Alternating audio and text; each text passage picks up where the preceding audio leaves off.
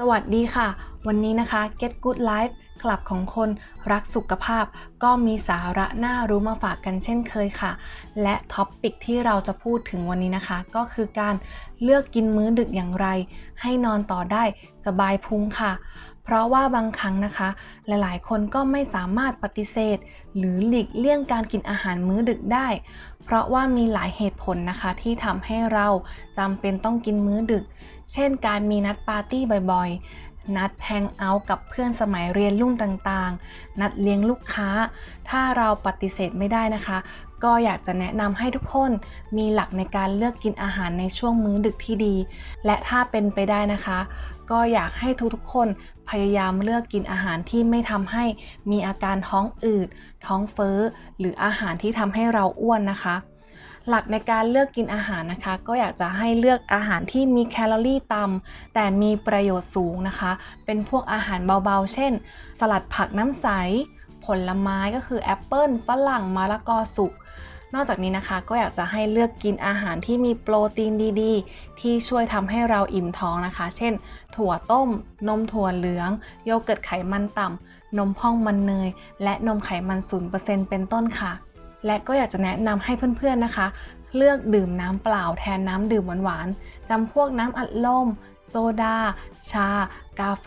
หรือเครื่องดื่มที่มีแอลกอฮอล์นะคะ เพราะว่าน้ำเปล่าเนี่ยจะช่วยชะล้างโซเดียม น้ำตาล หรือสิ่งที่ตกค้างในกระเพาะอาหารเราได้ค่ะสิ่งที่สำคัญที่สุดนะคะก็คือจะต้องใจแข็งและเตือนตัวเองเสมอว่า หลีกเลี่ยงอาหารหนักๆ เช่น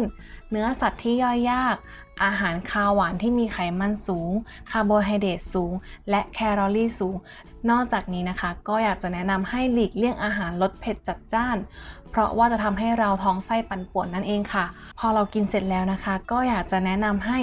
พยายามหาเวลาสักแป๊บหนึ่งเดินย่อยอาหารค่ะ แค่นี้นะคะก็จะทำให้เราโซยมื้อดึกได้อย่างอริดอร่อย ไม่ท้องอืด ไม่ท้องเฟ้อ และนอนต่อได้สบายพุง สบายใจ หลับสนิทถึงเช้าอีกด้วยค่ะ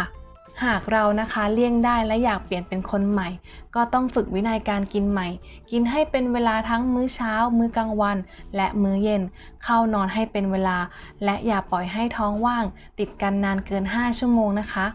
วันนี้นะคะก็ขอขอบคุณบริษัท Grace Eaton Duck จำกัด ผู้จัดจำหน่ายเครมิลเสียแสบท้องจากโรคกระเพาะอาหารมองหาเครมิลมากๆนะคะ ที่สนับสนุนบทความดีๆ แบบนี้ และถ้าใครนะคะมีคำถามเกี่ยวกับอาการภูมิแพ้ เป็นหวัด อาการไอ หรือปวดท้องนะคะ ก็สามารถถามคำถามเข้ามาได้เลยนะคะ ที่ www.getgoodlife.com ค่ะสำหรับวันนี้นะคะก็ขอขอบคุณทุกๆ คนมากๆนะคะ ที่ติดตามฟังเรามาจนจบ ไว้พบกันใหม่โอกาสหน้า วันนี้ สวัสดีค่ะ